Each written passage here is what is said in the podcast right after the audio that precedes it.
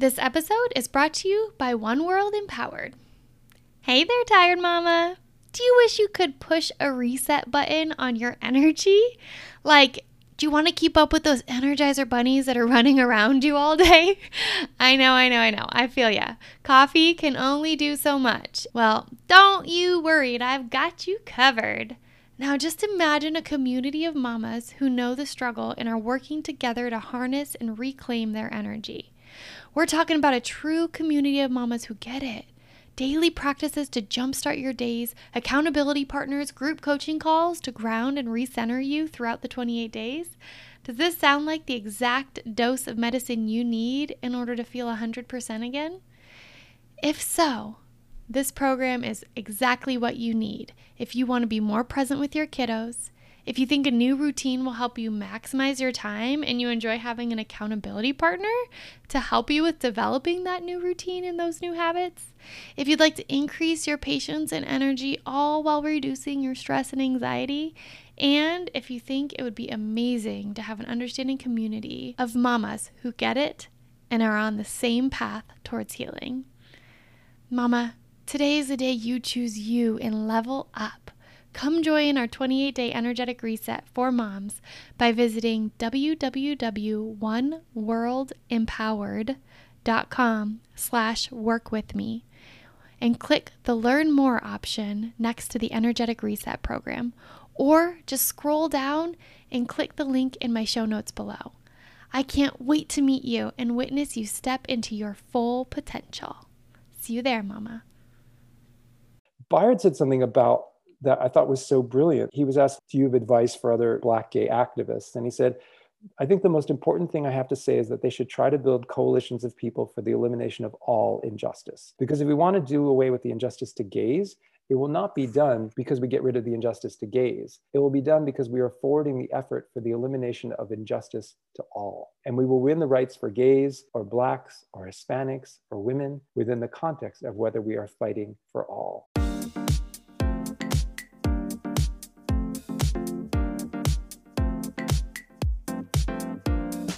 You're listening to the Empowered to Heal podcast. I'm your host, Dina T, and I'm so excited to take you on a journey through stories of everyday experts as we share the ways we've harnessed the power inside us to improve the quality of our lives and the health of our minds.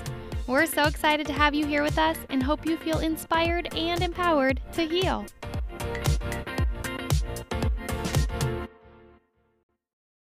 Hello, you beautiful souls. I am really excited that you guys are tuning in today. We are well into Pride Month. And as you know, if you've been listening this month, I have really committed to creating a space here where we can be allies to the LGBTQIA plus community, honor stories, create education, create connection and empathy around what it's like to go through uh, trying to figure out your sense of identity in such a foundational way in a world that sometimes isn't ready for you. And so I'm super excited today. I'm going to be having a beautiful conversation with our guest, Lee Wind, who is an author and blogger in the LGBTQIA plus community. And he's made it his mission to be an ally for queer youth and teens with a goal to create as much opportunity as possible for youth and teens to know that they are not alone and to understand just how prominent being queer has been throughout history. Lee's mission is a personal one, which I cannot wait to share and chat with him today about. He's actually the author of two books the, the crowd-funded young adult novel Queer as a $5 Bill, which has been featured as a Publishers Weekly indie success story and one of the Publisher Weekly top five independently published middle grade and young adult books of 2018 and it's the winner of the National Indie Excellence Award for Best Book for LGBTQ children and young adults. And then he's just launched this past April 2021 his latest book, which is a middle grade nonfiction book titled No Way They Were Gay Hidden Lives and Secret Loves, which has been honored as a Junior Library Guild Gold Standard selection and has been featured in Publishers Weekly. I'm super excited to chat about this book today because I think it's so phenomenal to be able to look past through history and see that this isn't a new age experience. This isn't something that's just come up in the past few years and, and been a fad or popular, which some people feel. But this is something that that has spanned generations and cultures for as long as we can tell. In addition, he's also the blogger and founder of the award-winning blog I'm Here, I'm Queer, and What the Hell Do I Read? With over 3.1 million viewers. You guys can find this at www.leewind.org, which will also also be noted in the show notes below. Lee, welcome to the Empower to Heal podcast. I'm so honored to get to speak with you today. Thanks so much, Dina. I'm really happy to be here. Oh, it's really exciting for me to be able to sit in front of you and have this conversation because you have poured years and years and years of your life into creating these books and this blog safe space for youth and teens to realize they're not alone and they never have been. Like they've not even if they feel lonely in their their deepest darkest moments if you even spend through the book that you've put together for history this eh, love is love and it's been love forever. Yeah absolutely. I was it, it i grew up thinking i was the only guy who like liked other guys in the history of the world and i felt so isolated um, I didn't have the internet, and I think for kids today that that have the internet, they it, it would be hard to know that you were the only guy that liked liked other guys, or girl that liked liked other girls, or the only person that that that felt that they didn't fit, fit into the two gender boxes that our society tells us that everybody's mm-hmm. supposed to fit into. But I think that there's been this sort of straight washing of history that this this idea that like um, that we have men who loved men and women who loved women and people who love without regard to gender. And then people who lived outside gender boundaries spanning back thousands and thousands of years. And and it's just there's been this concerted effort made by the people in power to sort of rob us of that history. And the crazy thing is is that it's not just our stories of the queer community. Like if we can bring down that sort of the false facade of history it kind of opens up the, the history for everybody mm-hmm. that there are the stories of women and poor people and people of color and disabled people um, and indigenous people. Like there are all these other stories that have also not been told. And uh, so i th- get very excited about that fact because it's like once once we bring down that false facade of history then all this rainbow light starts spilling out and it illuminates everybody it so does. I was listening to, so on YouTube, you've posted your launch of this book that just launched uh, two months ago, right? It's brand new into the world. And you created a space where you did this. I thought it was beautiful, but it was like trivia. And I was watching that and I was floored by what you shared. I was like, oh my God, I cannot wait till my book arrives to like dig into all of the trivia. And like, King James, really? Like there's there's so much in there that you just can't believe like like you said no way they were gay. No way they were gay. And to really understand that like you guys the the whitewashing the the the depiction of biases throughout our history throughout our our bible right? If you even think of of of the bible the king james version of the bible something that we we i, I mean myself growing up have used throughout our life in everyday life to understand that that is not a tool to use or discriminate against any one population and the king james himself right expressed yeah, that, his love for a man. That was astonishing i was just completely blown away and it's funny that you say like yeah throughout researching this i just kept saying no way no way. They were gay? What? And then eventually i was like you know that would be a pretty good title for the book. Yeah. It's the perfect title and it resonates so deeply because i feel like every trivia question that popped i was like nah no way, that cannot be true.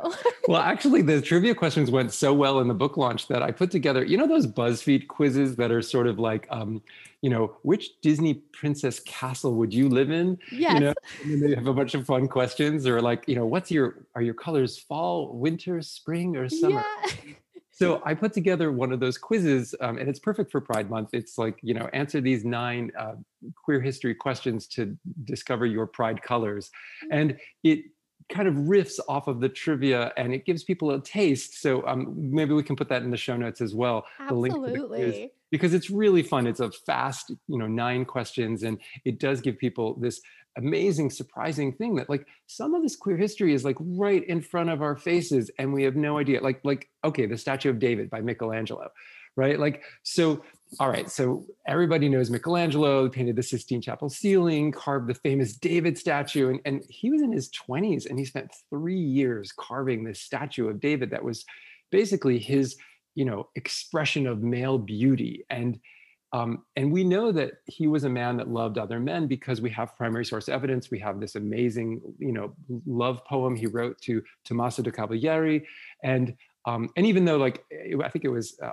a few decades after Michelangelo died, that one of his relatives changed the pronouns in the poem to make it seem like he had written it to a, a woman. Um, and then it took hundreds of years for us to kind of get it restored to the original way it was told. Um, so back to David. So Michelangelo carved a secret into the statue of David, and it's so you have to imagine. So I, I was lucky enough to actually go to Italy, um, and I went to see the statue of David, and it's in this museum in Florence. And I am six foot four. I'm really tall, and the statue is on this pedestal, and the pedestal is above my head.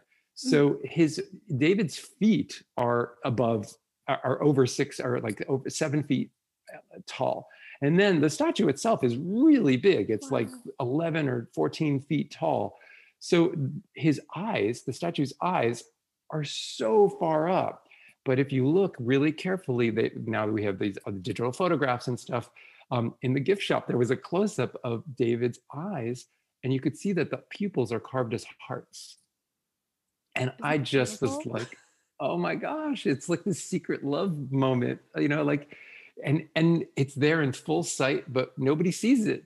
And so we all just, you know, oh yeah, beautiful, beautiful guy, you know, like, yeah, Michelangelo, straight history. Like, wait, no, hold on. but I so those surprises in history, I mean, actually, that's funny because really the unifying theme of the book is me being surprised mm-hmm. because I was like, what that's incredible that's so cool i got and and I, and I wish like if i had had a time machine and could go back and give this book to my 11 year old self or my 15 year old self it would have made such a difference just to know that like wow i'm not alone mm. and so mm. that's that's the whole thing about paying it forward and having the blog and having the book and doing the trivia quiz it's just like hey we have this amazing legacy and we should reclaim it mm.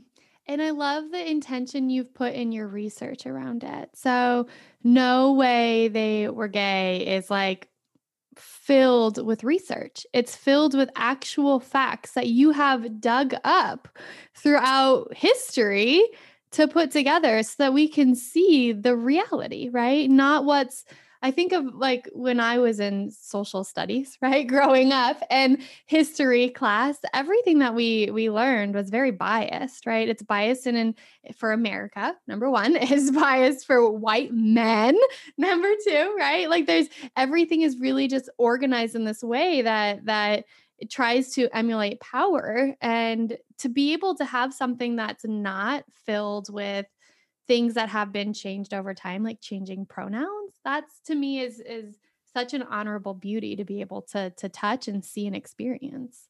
Yeah thank you because you know i think everyone wants to play csi history. Like when when you mention like abraham lincoln and being in love with joshua fry speed eh, people are, are so offended by it and they're like well well show me the proof that they had you know that they did the nasty I'm like, well, I, wait, hold on. Like, first of all, it doesn't even really matter what they did physically, like how they express their intimacy, how they express their love. If we look at the primary source materials, if we look at the letters that exist, um, that have been published in multiple places between Abraham and Joshua, that Abraham writing Joshua, eh, like it's there. And mm. I mean, I try I'm not out to convince the world that I'm right and they're wrong about history. I just feel because honestly, that would be a fool's errand, right? Like I would be exhausted and mm-hmm. I can't I can't control what anyone else thinks or feels, but I can shine a light.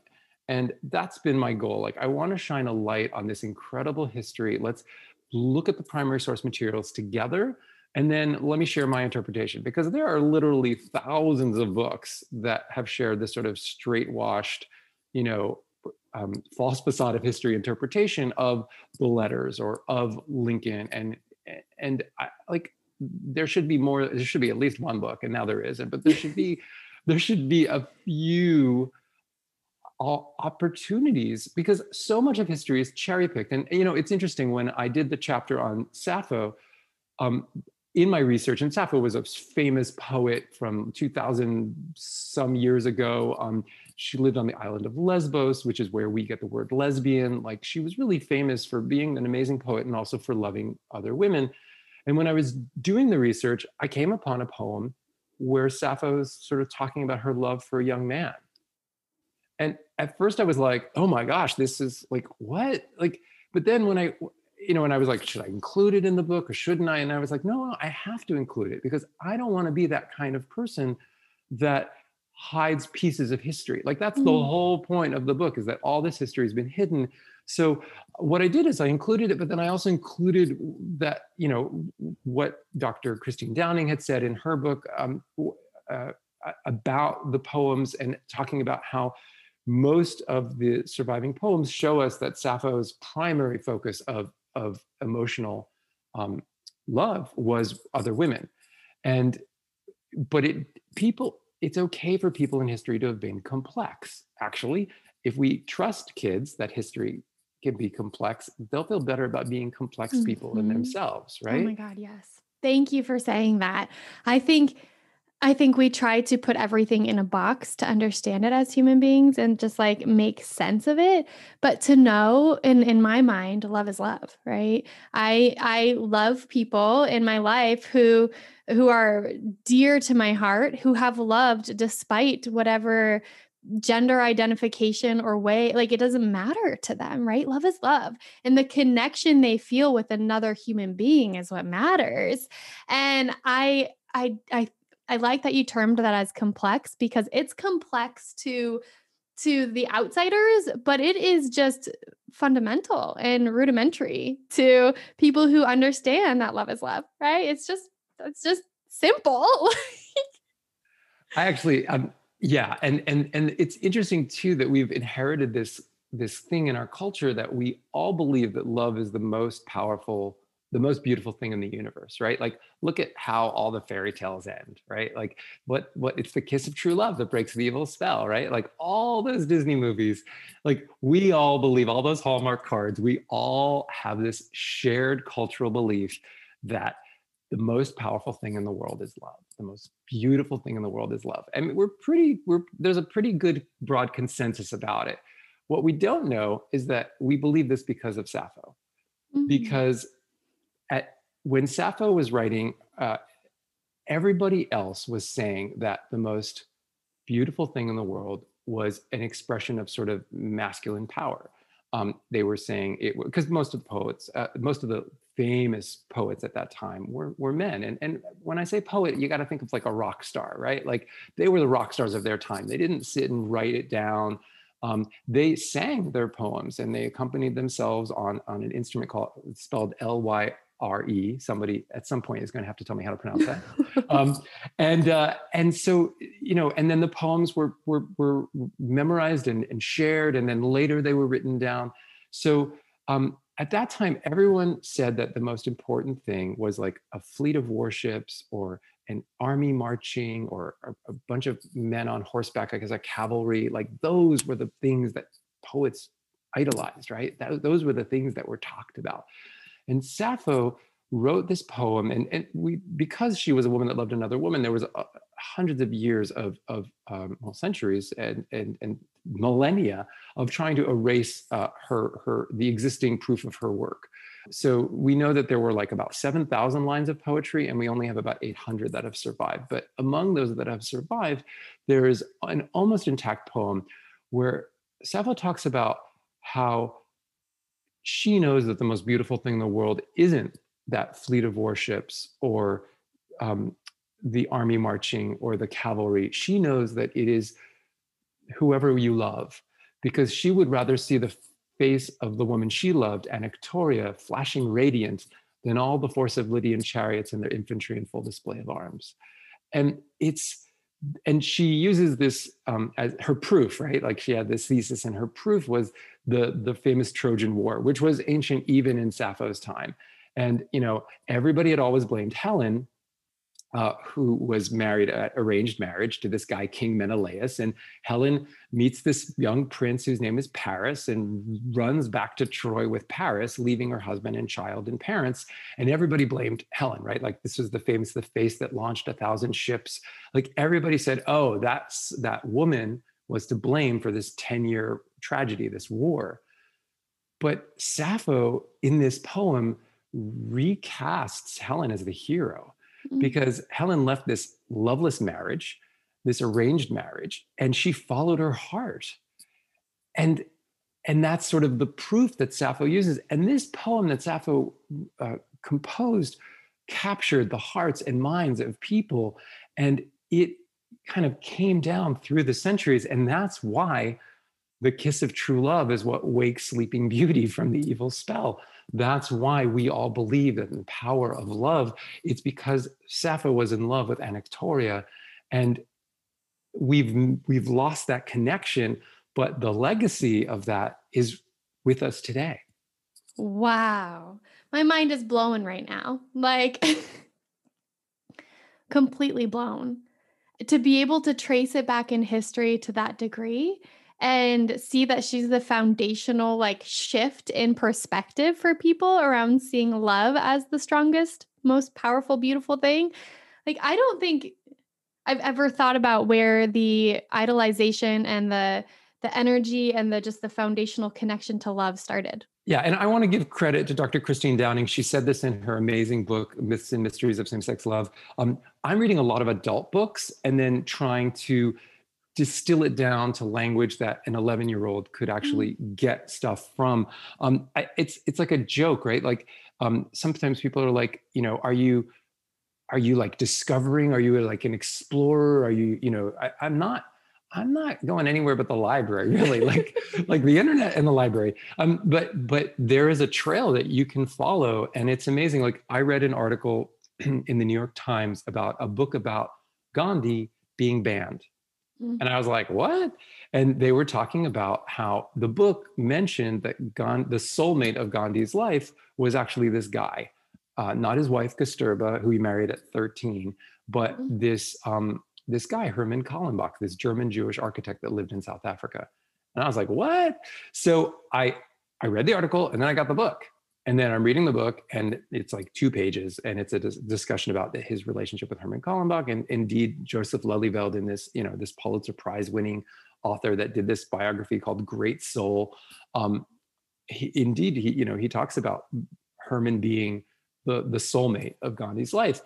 And then I was like, where is he getting this? And then I went to the footnotes, right, the endnotes, and mm-hmm. and I was like, oh, they're the letters. And then on the internet, I found that all of Gandhi's letters and correspondence have been they're in the public domain they've been published and they're online for anybody to download and read and so then i spent weeks reading hundreds of letters back and forth between gandhi and herman kallenbach oh my gosh. and most of them are the letters that gandhi wrote kallenbach um, uh, because gandhi destroyed most of the letters that he received from kallenbach um, thinking it's sort of a little unclear. A lot of times, the destruction of of primary source evidence was done by the people themselves, um, either to protect the other person or to protect themselves, or done by family after they died. That was the case with. Um, Eleanor Roosevelt's letters to Lorena Hickok after Eleanor died. Lorena's and a, and a mutual friend, they sat for hours and burned letter after letter after letter.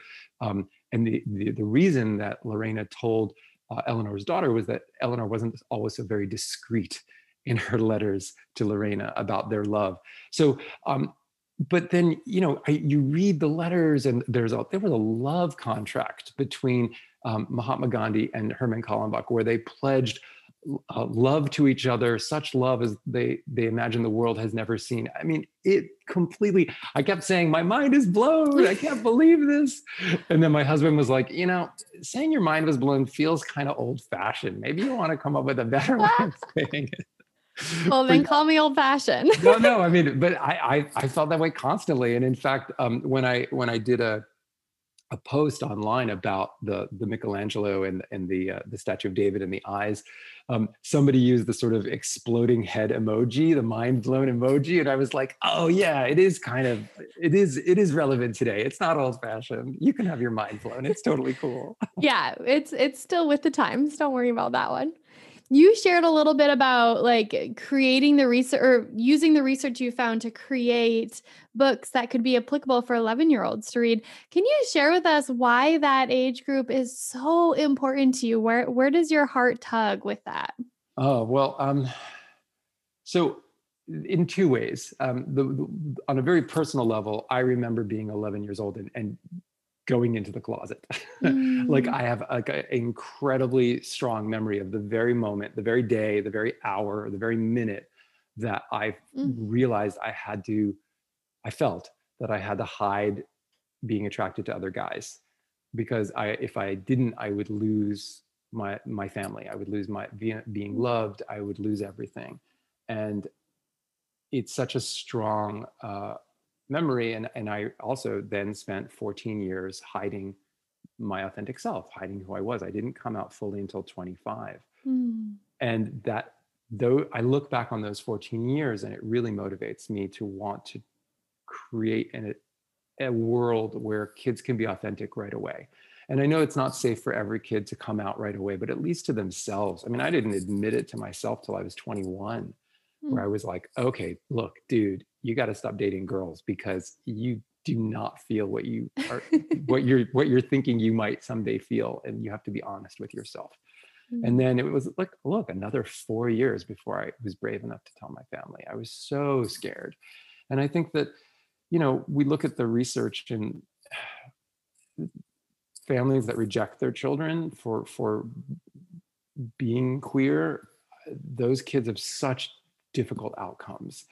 So, um, but we do know that there's this protective power of any adult that's a safe person in a child's life can change statistically we like we know mm-hmm, this like mm-hmm. can change the outcome for that child mm-hmm. so the mm-hmm. more safe adults there are the better off every kid can be mm. right so i feel like for us adults it's like the challenge is well how do we how do we let them know we're safe people like because there's a difference between being an ally and being a bystander, right? Like there's no such thing as a silent ally. If you're silent, then you're a bystander. Mm-hmm. Um, so I always think like, what can we do as adults to signal to young people that we're safe for them?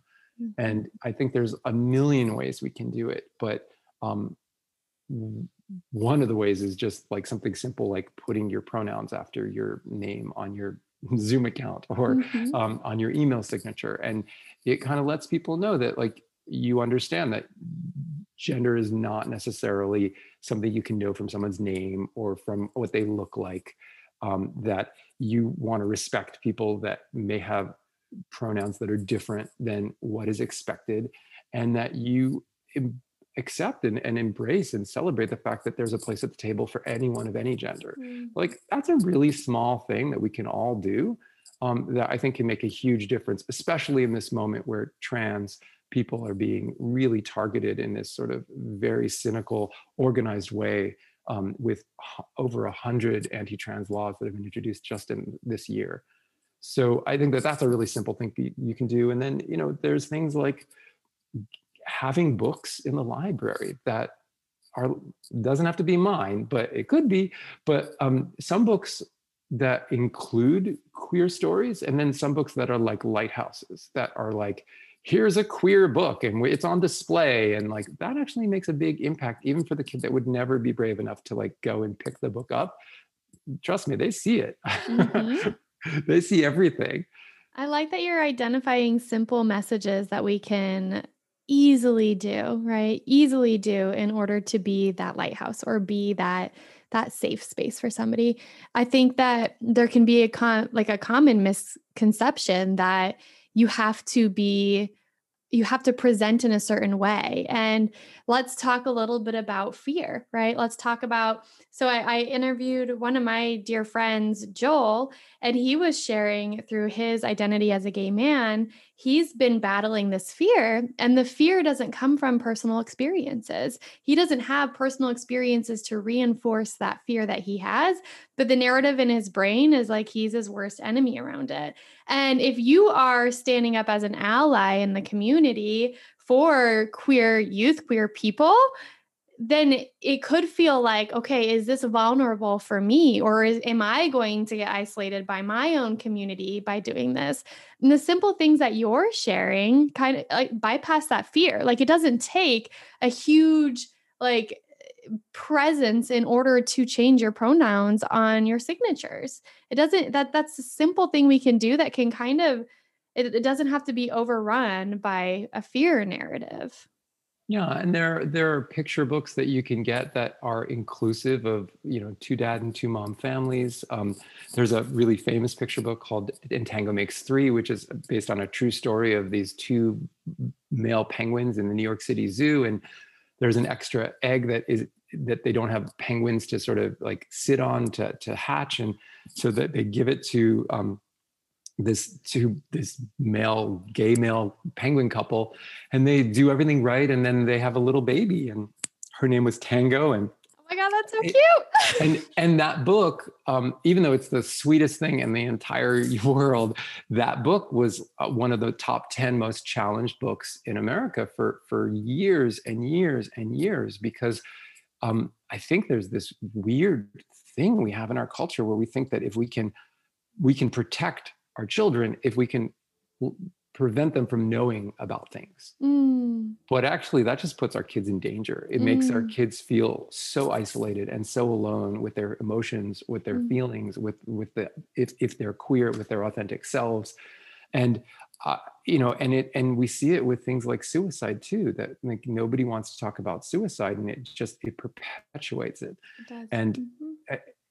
And we know all this, and yet still it happens that people feel like adults uh, oftentimes feel like not only do they want to prevent their own children from reading it, but then they want the book to be removed from libraries. Um, and when you look at those lists of like the top 10, which I believe the ALA publishes every year, uh, the American Library Association, they say like, what are the top 10 most challenged books across America? And, you know, a challenge is a very formal thing where someone writes a complaint and, and basically asks the, the library to remove the book from the collection. Um, it is unbelievably how many of those 10 the reasons given are you know um, there's it includes you know gay or lesbian or bi or trans um, characters or themes and i think part of this idea of what's appropriate and what's not appropriate for an 11 year old is also language right like we we have this word homosexual that we use in our culture to describe gay people. And I think it does us a real disservice because it makes everybody focus on sex, right? Mm-hmm. Homosexual. Mm-hmm. And we don't refer to straight people as heterosexuals right mm-hmm. but but when we do when we do this for the queer community what it does is it makes um, everybody focus on the way that people have sex and we are very hung up on sex in our culture and um, we definitely don't want to talk to kids about sex and so it makes it like oh well if you talk about gay people you're talking about sex you, of course you can't you shouldn't talk to them until they're 18 and then mm. you end up with, mm. with countries like russia passing laws and, and, and states like tennessee trying to pass laws where it's, it's illegal for anybody to say anything positive about queer people to kids um, literally that's a law in russia and it's been a law that they've tried to pass in tennessee a number of wow. times um, but it's based on this misunderstanding or this this this this um, sort of horrible PR campaign by by the powers that want to um, hold back diversity and hold back queer people. Because if we were thinking about love, you know, when when I've been with my husband for 24 years, and you know, the love between me and him and our teenage daughter that's the same love that holds everybody else's family together mm-hmm. like like you said love is love mm-hmm. so if we changed our mental model and instead of using the word homosexual if the word was homolovual like wow what a different conversation we would be having right? i love that i do too i mean it's a little bit of my mission i don't know that we'll ever get it adopted but like come on like homo history homo rights homo community if we talked about love everything would be so different and i think that thinking about kids love is a completely appropriate thing to talk to a, a, the youngest child about. We do it all the time. Mm-hmm. And also identity. There are all these people that are like, oh, you can't know your identity. Like, really eh, you know i mean you can be questioning your identity but i think a lot of that questioning is just because there's so many the, the voices of society are so loud about yes. what you're supposed to be and just yes. getting getting to a quiet place where you can actually figure out who you are and how you feel but that internal sense of identity it's not none of this is a choice um, i saw a tweet the other day and it was it was based on a, a review of my book online and um, it was like a response in the thread and and somebody was saying it, it was well intentioned. They were saying that you know they agree love is love but why do we even need to you know talk about people being LGBTQ when it's just a choice that people can make and they should be able to make the choice. And I was like, whoa, whoa, whoa, whoa, whoa, whoa, wait a minute. That that that when you're queer, when you're a man, you know, a guy who likes another guy, you know, a guy who can fall in love with another guy, which is what gay means, or a woman that can fall in love with another woman, which is what lesbian means, or um, a person that can fall in love with somebody else no matter their gender, which is what bi or, or, or pan means, um, or when you're a person that uh, lives their life outside gender boundaries, like or, or believes that your internal sense of gender is different than what you're told you should be by society, like none of that is a choice. That is your internal authentic self. And what the choice is when you're queer is are you going to be authentic about it or are you going to hide who you are and much of that is mediated by how safe you feel mm-hmm. which takes us back full circle to what can we adults do so kids feel safe mm-hmm. both the kids in our family the kids in our classrooms the kids that we interact with in the world and then even online like how are we safe people what mm-hmm. what's this this podcast feels like a safe space because you've crafted it as such mm-hmm. right and that like the guests you have on your podcast like all these little all these little things for for um, teachers the classroom is there is there a safe space sticker on the classroom that has a little rainbow on it like there are all these little things that we can do to let to to make our world a safer place mm. I appreciate you talking about the psychological impact that if you don't feel safe to be your authentic self that that can have or existing in a world where everywhere you look you can feel judged or you can see examples of things that do not relate to how you feel and the psychological impact of that is extreme even if you look at the statistics around children who do or adolescents and children who do identify as queer in some whatever manner that looks the statistics around suicide rates are astronom- astronomically high. I think it was like one in four or one in five. You might know the statistic better than I do. Yeah, I mean, especially for um, you know, in terms of self harm, when they were in, you know, when they were studying, the National Center for Transgender Equality was saying that like forty percent of transgender adults had reported making a suicide attempt, and I think it was like um, ninety-two percent of them attempted suicide before they were twenty-five. Oh my Like, I know it's so horrible. And it's like, and yet part of that is because they feel, well, they feel like they're attacked, which they are being attacked, and mm-hmm. they don't feel safe. And, mm-hmm. and in many cases, they're not, they're not given a safe space to be mm-hmm. themselves. Um, but there's also this sense that they're like, it's all brand new, that, you know, nobody was queer b- before this and you know you look back in history and that that's the that's part of the cost we pay for for buying into this sort of false facade of history mm-hmm. like there was a pharaoh in egypt 2600 years ago the pharaoh had hatshepsut and over 22 years hatshepsut completely changed their presentation of gender. So um, they were the daughter of the pharaoh and then they married their their brother or their half brother after their father died. Um, and uh, they and then their their husband brother. This was really common back then. They didn't really know about like, you know, you shouldn't marry your sister because it's not, genetically it's not going to be good. They were all about like keeping the bloodline pure. So, um, and then when her husband died, uh, Hatshepsut was 16 years old, and her the next male in line for succession was her two-year-old nephew and you couldn't make a two-year-old the you know the ruler of egypt. He was 2 mm-hmm. so at 16 years old hatshepsut convinced all the ruling elite to let her rule as regent for the two-year-old nephew. And they let her do it which is astonishing, right? Like rather than changing to a different dynasty, they let her continue. And then she was so smart and so crafty. She was 16. She was so smart and so brilliant. And she worked the system of ruling Egypt. And then a few years in, she declared herself co king, senior co king, not queen, but king, senior co king with her. At this point, I think he was seven, uh, her nephew. And then, and as she became, as she sort of called herself a king, the way she was portrayed in sculpture and in higher in carvings in, in started to shift. And she was portrayed more masculine and wearing men's clothes. And there are these amazing statues that you can actually see this progression from like being portrayed completely as a woman to being in this sort of in between masculine and feminine state. And then uh, towards the end of their life, right, they ruled Egypt for 22 years.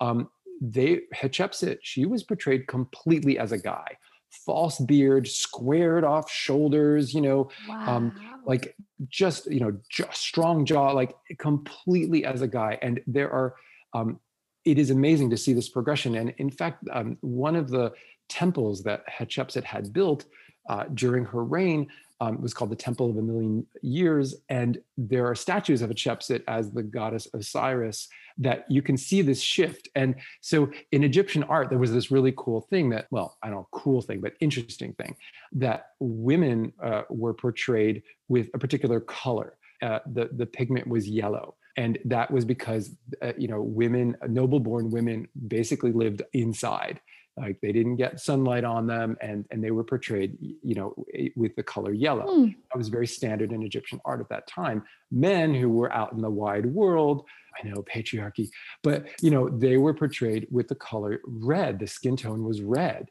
Mm. and so with hatshepsut you can actually see that on the both extremes like the statues were yellow the statues were red but in between the statues were orange oh which was completely unusual for egyptian art. But it blew again blew my mind. And i think about how amazing that must have been how empowering that would be for a gender fluid yes. young person today to know like oh my gosh this pharaoh this person that ruled egypt in egypt was like the big time. Egypt was like you know the, the most amazing ancient you know country.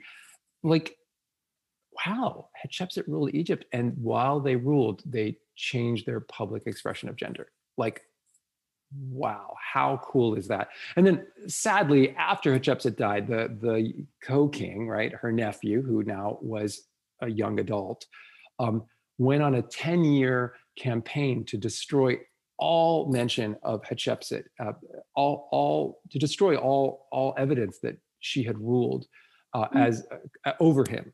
And so there are actually these amazing, uh, there's a photo in the book of, of a, a, a bas relief of Hatshepsut that had been chiseled out so carefully just to remove Hatshepsut that you could see it like a silhouette of the where Hatshepsut had been.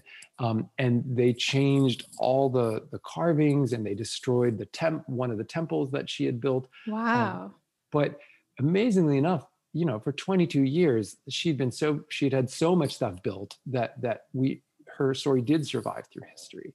Wow. So I, I just feel like knowing any of these things in history are so empowering and it's like it opens up this whole world because if kids today know that there were people like them in history then i believe that they they'll trust that there's a they deserve a place at the table today And these are people in history that made a difference. These are people in history that stood tall and proud and like made their mark on the world.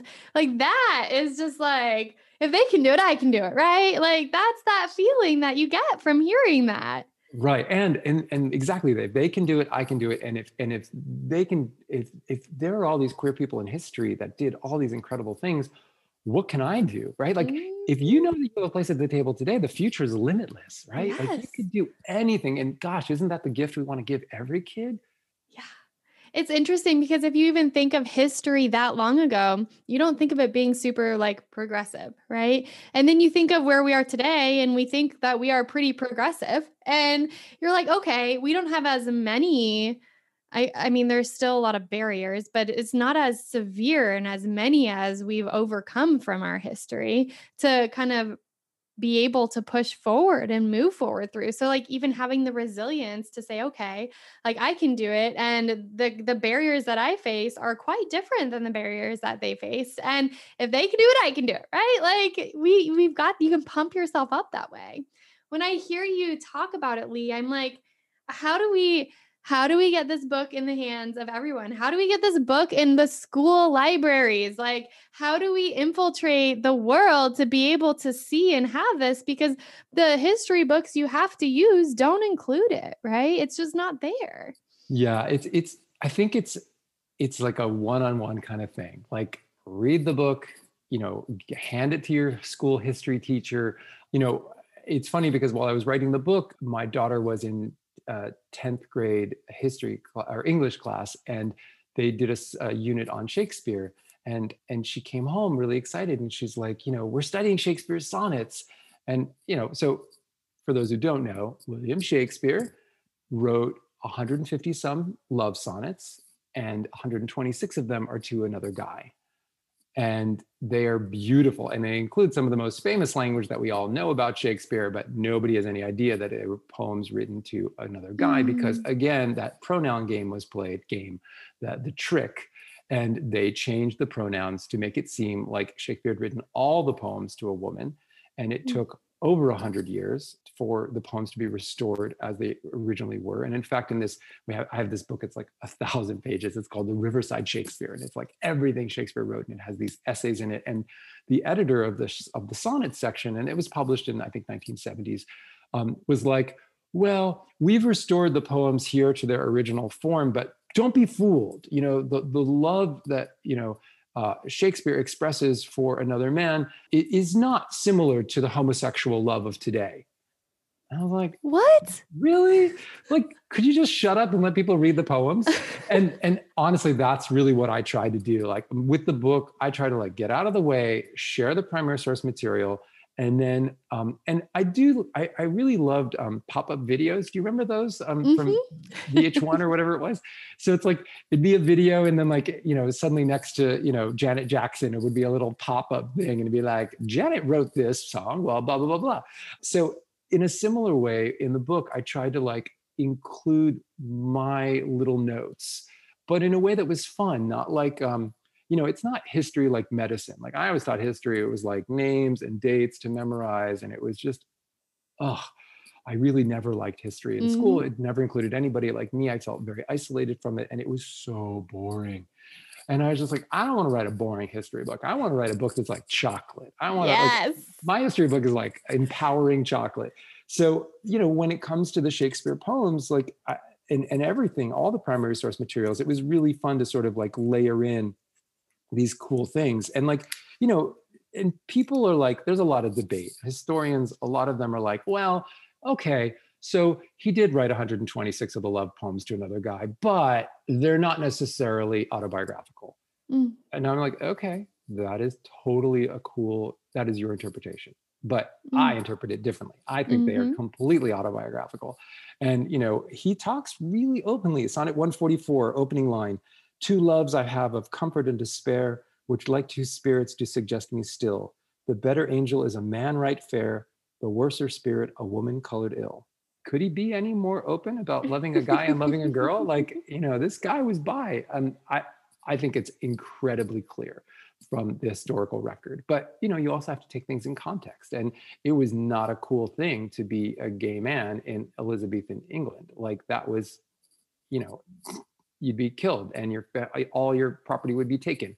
Um, mm-hmm. Um, and, and so your your your family would not, you know, it, it was it was like so detrimental. And a lot of those anti-gay laws that were in England ended up coming to everywhere that England colonized, right? So America. Mm-hmm. Um, in fact, still in uh, there are countries uh, in Africa, there are countries in the um, you know in the former uh, sort of uh, British Empire that still have anti-gay laws on the books that are are from that era, mm. and we're we st- we're still fighting. Those fights are still happening today.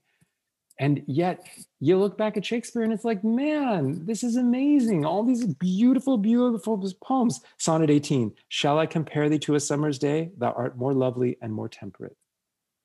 That was to another guy, right? like that's mind blown, mind, mind blown emoji. yes. I love the just being able to think and disprove, honestly, for me. I hear a lot of people say, like, this is just a fad like it's eh, more and more kids are identifying this way because it's it's the cool thing to do or it's the thing and no people are starting to feel safe and it's not a fad it's existed for as long as we can trace back to history people feeling this way and that to me is so it's empowering it's enlightening like there's this connection of like just because you're seeing it more in your life does not mean that it's a fad. It's meaning that people are waking up. People are feeling safer. People are, are stepping into who they are and they're taking that risk because more and more people are doing it and there's power in numbers, right? You feel the force of that. It's right. not a fad and each of us has such power. So so going back to that 10th grade english class so my daughter came home and she was like we're doing the sonnets. And then the next day like you know we did you know we did the sonnets but he didn't mention any of it. Mm. and it turns out that they actually taught he taught the sonnets and he mentioned the sonnets and they actually looked at one of the sonnets and it was it was a gay one. It was one of the ones written to another man and the teacher never mentioned that shakespeare wrote it to another man I wonder so if that all, teacher even knew. Like that teacher's well, yeah, education is like scrubbed out of that no, too. That was what was so crazy. So like we um, and and it was actually one of the one of the sonnets in my book um, that I used because it was such a clear, beautiful example of and so amazing. So our daughter was really upset. So mm-hmm. we went and talked to the school and we were like, you know, and and it turns out the teacher did know it he did know that Shakespeare wrote that sonnet and another 125 to another man. He just didn't think it was important enough to mention. And I thought, well, what a horrible, what a horrible message to all those kids. I mean, that's almost worse, right? Like it's almost worse that he knew and decided that he was going to withhold that information. But again, that goes back to that idea, like like he didn't want to rock the boat. Like he didn't want parents upset that their kids would find out that Shakespeare was a guy who loved loved another who loved mm-hmm. another guy in history. Um, you know, he didn't want to disturb that false facade of history. But good gosh, that is your job. You're teaching the kids. So we we had a big thing with the school, and they ended up he ended up he ended up telling the classroom um, that like two weeks later, like oh by the way, um, it wasn't a it wasn't a huge uh, you know um, I think it was a victory, but it maybe wasn't as like it wasn't as satisfying as like yeah you know like let's actually teach a lesson on Shakespeare's sonnets and and the fact that they were written to another guy, but at least it was acknowledged and that teacher learned that he can't do that. Yeah. And the administration learned Gotta that teach the whole truth.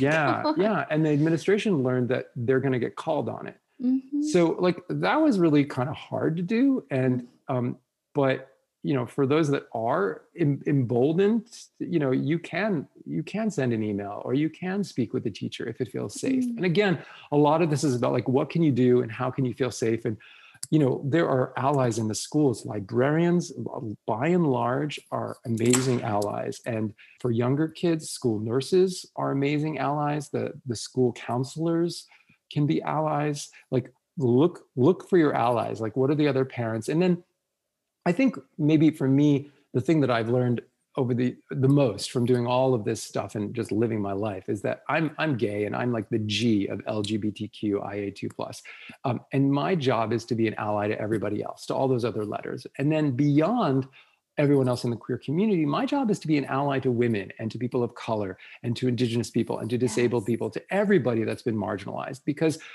honestly, like they're using the same tools to hold us all down.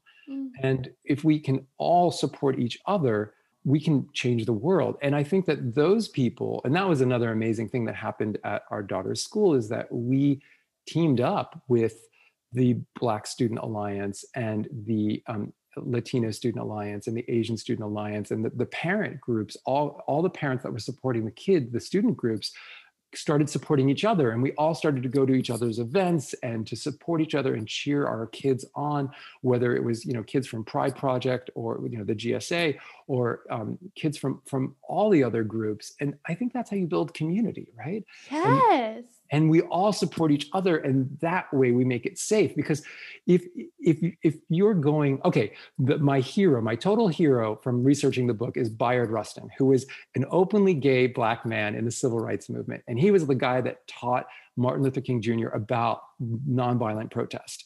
And he organized the March on Washington, that famous March on Washington where, where Martin Luther King Jr. does his I Have a Dream speech. Like Bayard organized that march. Like he was really involved in the civil rights movement, but he was completely sidelined because he was openly gay. Mm.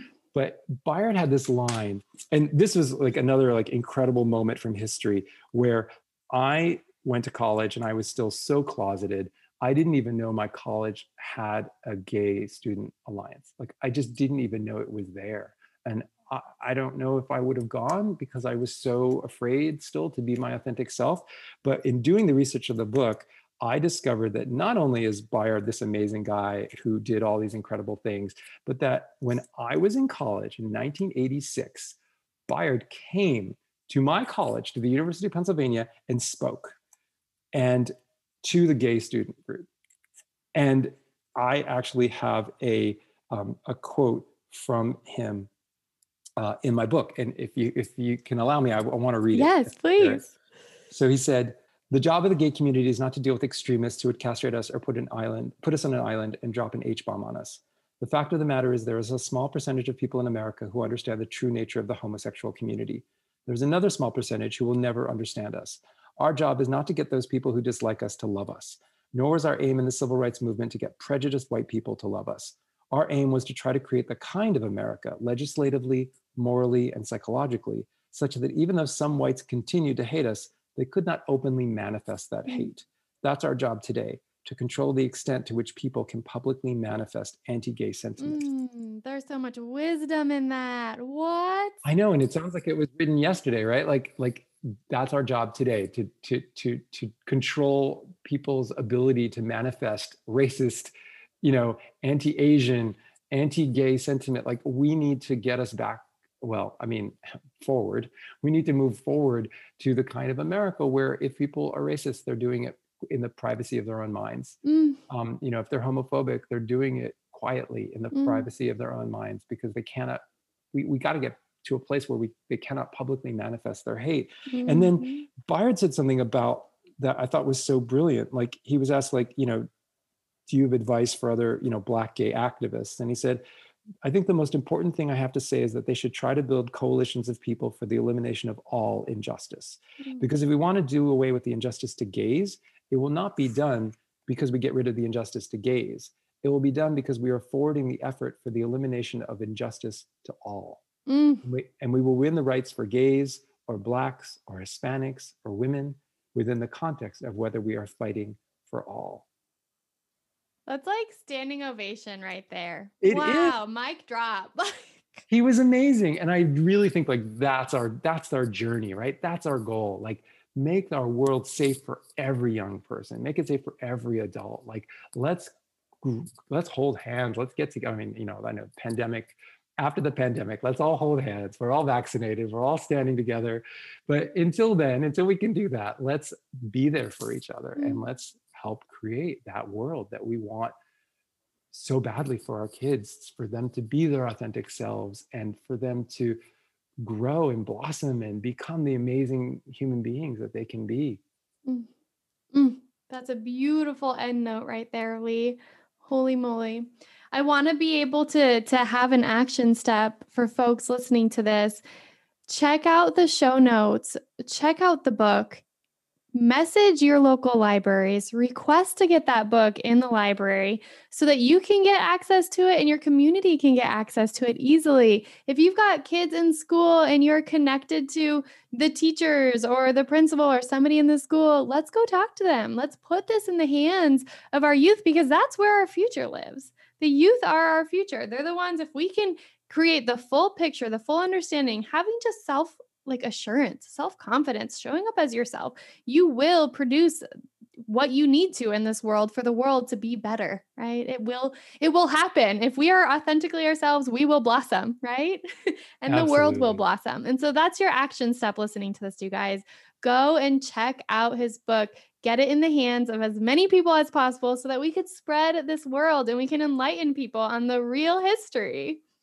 Thank you so much tina. That was beautiful Thank you, Lee. I'm going to have all the links you guys need in the show notes if you have any questions. And you're going to have access to the blog where you can have access to messaging Lee, learning about his thoughts, seeing how things progress. And then can you also share with us, Lee, you got you got another book that's about to come out here. And can you share with us just a little bit of that so we have a teaser of what we can expect?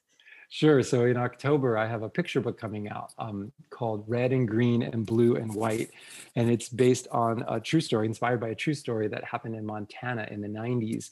And um, so red and green are the Christmas colors, and blue and white are the Hanukkah colors. Mm. And in this town where every other house on the street was decorated for Christmas, there was one house that was decorated for Hanukkah. Mm. And um, that was Isaac's house. And um, somebody at night, threw a rock through the window of Isaac's house, hmm. sort of knocking over their sort of decorative menorah.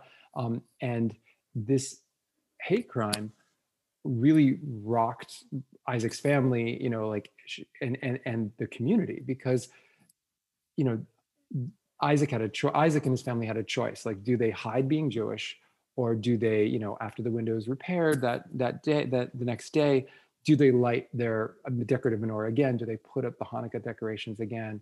Um, and then they they decide they they do they did they did light the the decorative menorah. They did put up the decorations, and across the street, Isaac's best friend Teresa, who was watching, um, her house is decorated for Christmas, right? Um, and this is the true part that in a in a moment of sort of like friendship and solidarity, Teresa draws a picture of a menorah and puts it up in her window um, facing the street, and she writes for Isaac.